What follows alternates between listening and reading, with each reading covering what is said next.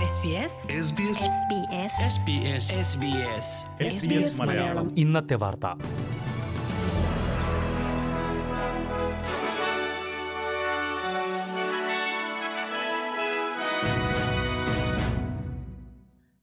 നമസ്കാരം. ഇന്ന് രണ്ടായിരത്തി ഇരുപത് സെപ്റ്റംബർ ഒന്ന് ചൊവ്വാഴ്ച. S B S Malayalam. ഇന്നത്തെ വാർത്ത വായിക്കുന്നത് ജോജോ ജോസഫ്. രാജ്യത്തെ കോവിഡ് നിയന്ത്രണങ്ങൾ ക്രിസ്മസിന് മുൻപ് മാറ്റാൻ ശ്രമിക്കണമെന്ന് പ്രധാനമന്ത്രി സ്കോട്ട് മോറിസൺ. പാർലമെന്റിൽ ചോദ്യങ്ങൾക്ക് മറുപടി പറയവെയാണ് പ്രധാനമന്ത്രി ഈ ആവശ്യം മുന്നോട്ട് വെച്ചത്. ഡിസംബറോടെ രാജ്യത്തിനകത്തെ യാത്രാ നിയന്ത്രണങ്ങളിൽ മാറ്റുന്നതിനെപ്പറ്റി സംസ്ഥാനങ്ങളും ടെറിട്ടറികളും ആലോചിക്കണം. ക്രിസ്മസോടെ ഓസ്ട്രേലിയക്കാർക്ക് ജോലിക്ക് പോകുവാനും ക്രിസ്മസ് കുടുംബത്തോടൊപ്പം ആഘോഷിക്കുവാനും സുഹൃത്തുക്കളെ കാണുവാനും അങ്ങനെ പോസിറ്റീവായി രണ്ടായിരത്തി ഇരുപത്തിയൊന്നിലെ പുതുവർഷത്തെ വരവേൽക്കാനുമാണ് ലക്ഷ്യമിടേണ്ടതെന്നും പ്രധാനമന്ത്രി പാർലമെന്റിൽ പറഞ്ഞു. ക്വീൻസ്ലാൻഡിലേക്ക് പ്രവേശിക്കാൻ ശ്രമിച്ച കോവിഡ് ബാധിതനായ വിക്ടോറിയക്കാരനെ ബ്രിസ്ബെയിൻ വിമാനത്താവളത്തിൽ അറസ്റ്റ് ചെയ്തു. ആഴ്ചകൾക്ക് മുമ്പ് വൈറസ് സ്ഥിരീകരിച്ച ഇയാളെ കണ്ടെത്തുവാൻ വിക്ടോറിയൻ അധികൃതർ ശ്രമിച്ചു വരികയായിരുന്നു.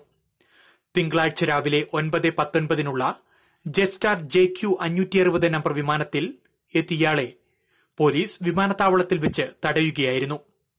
കൂടുതൽ അന്വേഷണങ്ങൾക്ക് ശേഷമാകും ഇയാൾക്കെതിരെ നടപടിയെടുക്കുക. അതിർത്തികൾ അടച്ചുപൂട്ടിയ തന്റെ തീരുമാനത്തെ ശരിവെക്കുന്നതാണ് ഇന്നുണ്ടായ സംഭവമെന്ന് ക്വീൻസ്ലാൻഡ് പ്രീമിയർ അനസ്തേഷ്യ പലാസ്ക്യൂ പ്രതികരിച്ചു. വിമാനത്തിലുണ്ടായിരുന്ന യാത്രക്കാരുടെ കോണ്ടാക്ട് ട്രേസിംഗ് നടത്തുമെന്നും ചിലർ ക്വാറന്റൈനിൽ പ്രവേശിക്കേണ്ടി വരുമെന്നും പ്രീമിയർ കൂട്ടിച്ചേർത്തു. ക്വീൻസ്ലാൻഡിൽ ഇതുവരെയുള്ള ആകെ സജീവ കേസുകളുടെ എണ്ണം ഇരുപത്തിയെട്ടാണ്. വെസ്റ്റേൺ സിഡ്നിയിലെ ഒരു സ്കൂളിൽ മുഴുവൻ പത്താം ക്ലാസ്സുകാരോടും ക്വാറന്റൈനിൽ പോകുവാൻ നിർദ്ദേശം. ഗ്രേസ്റ്റേനിലെ സെന്റ് പോൾസ് കാത്തലിക് കോളേജിലെ മൂന്ന് കുട്ടികൾക്ക് അണുബാധ സ്ഥിരീകരിച്ചതിനെ തുടർന്നാണ് നടപടി. നൂറ്റി മുപ്പത്തിയാറ് കുട്ടികളാകും പതിനാല് ദിവസത്തേക്ക് നിരീക്ഷണത്തിൽ കഴിയേണ്ടി വരിക. ന്യൂ സൌത്ത് വെയിൽസിൽ ഇന്ന് പതിമൂന്ന് പുതിയ കേസുകൾ റിപ്പോർട്ട് ചെയ്തു. ഇതിൽ രണ്ട് കേസുകൾ രാജ്യത്തു മടങ്ങിയെത്തി ഹോട്ടൽ ക്വാറന്റൈനിൽ കഴിഞ്ഞവരിലാണ്. സിഡ്നി സി ബി ഡി ക്ലസ്റ്ററുമായി ബന്ധപ്പെട്ട് ആകെ നാൽപ്പത്തിയൊന്ന് കേസുകളാണ് നിലവിലുള്ളത്. ജോബ് കീപ്പർ പദ്ധതിയിൽ കുറവ് വരുത്തിക്കൊണ്ടുള്ള ഭേദഗതി ഫെഡറൽ പാർലമെന്റ് പാസാക്കി. നിലവിൽ രണ്ടാഴ്ചയിലൊരിക്കൽ ആയിരത്തി അഞ്ഞൂറ് എന്ന വേതനം സെപ്റ്റംബർ ഇരുപത്തിയെട്ട് മുതൽ ആയിരത്തി ഇരുന്നൂറായി കുറയും. രണ്ടായിരത്തി ഇരുപത്തിയൊന്ന് ജനുവരി മുതൽ ഇത് ആയിരമായി കുറയ്ക്കുവാനും സർക്കാർ തീരുമാനിച്ചിട്ടുണ്ട്. ജോബ് സീക്കർ പദ്ധതിയിലും വിവിധ മാറ്റങ്ങൾ വരുത്തിയിട്ടുണ്ട്. രണ്ടായിരത്തി ഇരുപത്തിയൊന്ന് മാർച്ച് ഇരുപത്തിയെട്ട് വരെയാവും പദ്ധതിയുടെ പ്രാബല്യം പദ്ധതിയുടെ തുകയും യോഗ്യതാ മാനദണ്ഡങ്ങളും ട്രഷററാകും തീരുമാനിക്കുക. അതേസമയം രാജ്യത്തൊട്ടാകെയുള്ള എഴുപത്തിയേഴായിരം വാടകയിടങ്ങളിൽ ഒരു ശതമാനത്തിൽ താഴെ മാത്രമാണ് ഒരു ജോബ് സീക്കർ സ്വീകർത്താവിന് താങ്ങാനാവുന്നതെന്ന റിപ്പോർട്ടും പുറത്തുവന്നു. ആംഗ്ലിക്കെയർ ഓസ്ട്രേലിയ നടത്തിയ സർവേയിൽ എണ്ണൂറ്റിയെട്ട് പ്രോപ്പർട്ടികൾ മാത്രമാണ് വരുമാനം കുറഞ്ഞവർക്ക് താങ്ങാനാകുന്നതെന്ന് കണ്ടെത്തി. ജോബ് സീക്കർ പേയ്മെന്റ് കുറയുന്നതോടെ ഇവർക്ക് താങ്ങാനാകുന്ന വാടക വീടുകളുടെ എണ്ണം നൂറ്റി അറുപത്തിയെട്ടായി കുറയുമെന്നും റിപ്പോർട്ടിൽ പറയുന്നു. കോവിഡ് പത്തൊൻപത് വാക്സിനേഷൻ സ്വീകരിക്കുവാൻ തൊണ്ണൂറ് ശതമാനം ഓസ്ട്രേലിയക്കാരും ആഗ്രഹിക്കുന്നുവെന്ന് റിപ്പോർട്ട്.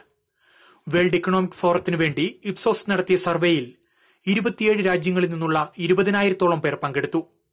ആഗോളതലത്തിൽ എഴുപത്തിനാല് ശതമാനം പേർ കോവിഡ് പത്തൊൻപത് വാക്സിൻ സ്വീകരിക്കുമെന്ന് പ്രതികരിച്ചു. പാർശ്വഫലങ്ങളെക്കുറിച്ചുള്ള ആശങ്കകളും ഫലപ്രാപ്തിയെപ്പറ്റിയുള്ള സംശയവുമാണ് വാക്സിൻ സ്വീകരിക്കാതിരിക്കാനുള്ള കാരണമായി മിക്കവരും ചൂണ്ടിക്കാട്ടുന്നത്. സിഡ്നിയിൽ ഇന്ത്യൻ വംശജർ ചേരിതിരിഞ്ഞ് പൊതുറോഡിൽ തല്ലുകൂടിയ സംഭവത്തിൽ രണ്ടുപേർ അറസ്റ്റിൽ. കഴിഞ്ഞ വെള്ളിയാഴ്ച രാത്രിയാണ് സിഡ്നിയിലെ ഹാരിസ് പാർക്കിൽ നാൽപ്പതോളം ഇന്ത്യൻ വംശജർ പൊതു റോഡിൽ തല്ലുകൂടിയത്. ക്യാംസി സ്വദേശിയായ മുപ്പത്തിമൂന്നുകാരനും ജോർദൻ സ്പ്രിംഗ്സിൽ നിന്നുള്ള ഒരു മുപ്പതുകാരനുമാണ് പിടിയിലായത്. വിഗ്രാം സ്ട്രീറ്റിൽ രാത്രി പത്തു മണിയോടെ നാൽപ്പതോളം പേർ രണ്ട് സംഘങ്ങളായി തിരിഞ്ഞ് സംഘർഷമുണ്ടാക്കുകയായിരുന്നു. പഞ്ചാബ് ഹരിയാന എന്നിവയിൽ നിന്നുള്ള കുടിയേറ്റക്കാരാണ് തല്ലുണ്ടാക്കിയതെന്നാണ് റിപ്പോർട്ട്. സംഘർഷത്തിനിടയിൽ പലരും ഖലിസ്ഥാൻ അനുകൂല മുദ്രാവാക്യങ്ങൾ വിളിക്കുന്നതും സംഘർഷത്തിന്റെ വീഡിയോ ദൃശ്യങ്ങളിൽ വ്യക്തമാണ്. പാരമറ്റ ലോക്കൽ കോടതിയിൽ ഹാജരാക്കിയ ഇരുവർക്കും ഒക്ടോബർ ഏഴ് വരെ ജാമ്യം അനുവദിച്ചിട്ടുണ്ട്. ഇനി പ്രധാന നഗരങ്ങളിലെ നാളത്തെ കാലാവസ്ഥ കൂടി നോക്കാം. സിഡ്നിയിൽ തെളിഞ്ഞ കാലാവസ്ഥ പ്രതീക്ഷിക്കുന്ന കൂടിയ താപനില പതിനെട്ട് ഡിഗ്രി. മെൽബൺ ഭാഗികമായി മേഘാവൃതം പതിനഞ്ച് ഡിഗ്രി. ബ്രിസ്ബെയിൻ ഭാഗികമായി മേഘാവൃതമായിരിക്കും പ്രതീക്ഷിക്കുന്ന കൂടിയ താപനില ഇരുപത്തിയഞ്ച് ഡിഗ്രി. പെർത്തിൽ മഴയ്ക്കും കാറ്റിനും സാധ്യതയുണ്ട് പതിനാറ് ഡിഗ്രി. അഡ്ലേഡിൽ തെളിഞ്ഞ കാലാവസ്ഥ ഇരുപത് ഡിഗ്രി സെൽഷ്യസ്. കാൻബറയിൽ തെളിഞ്ഞ കാലാവസ്ഥ പതിനാല് ഡിഗ്രി. ഡാർബിനിൽ തെളിഞ്ഞ കാലാവസ്ഥ പ്രതീക്ഷിക്കുന്ന കൂടിയ താപനില മുപ്പത്തിയഞ്ച് ഡിഗ്രി സെൽഷ്യസ്. ഇതോടെ എസ് ബി എസ് മലയാളം ഇന്നത്തെ വാർത്ത ഇവിടെ അവസാനിക്കുന്നു. ഇനി നാളെ വൈകുന്നേരം എട്ട് മണിക്ക് വാർത്തകളുമായി തിരിച്ചെത്താം. വാർത്തകൾ വായിച്ചത് Jojo Joseph. SBS SBS SBS SBS SBS SBS Malayalam. ഇന്നത്തെ വാർത്ത.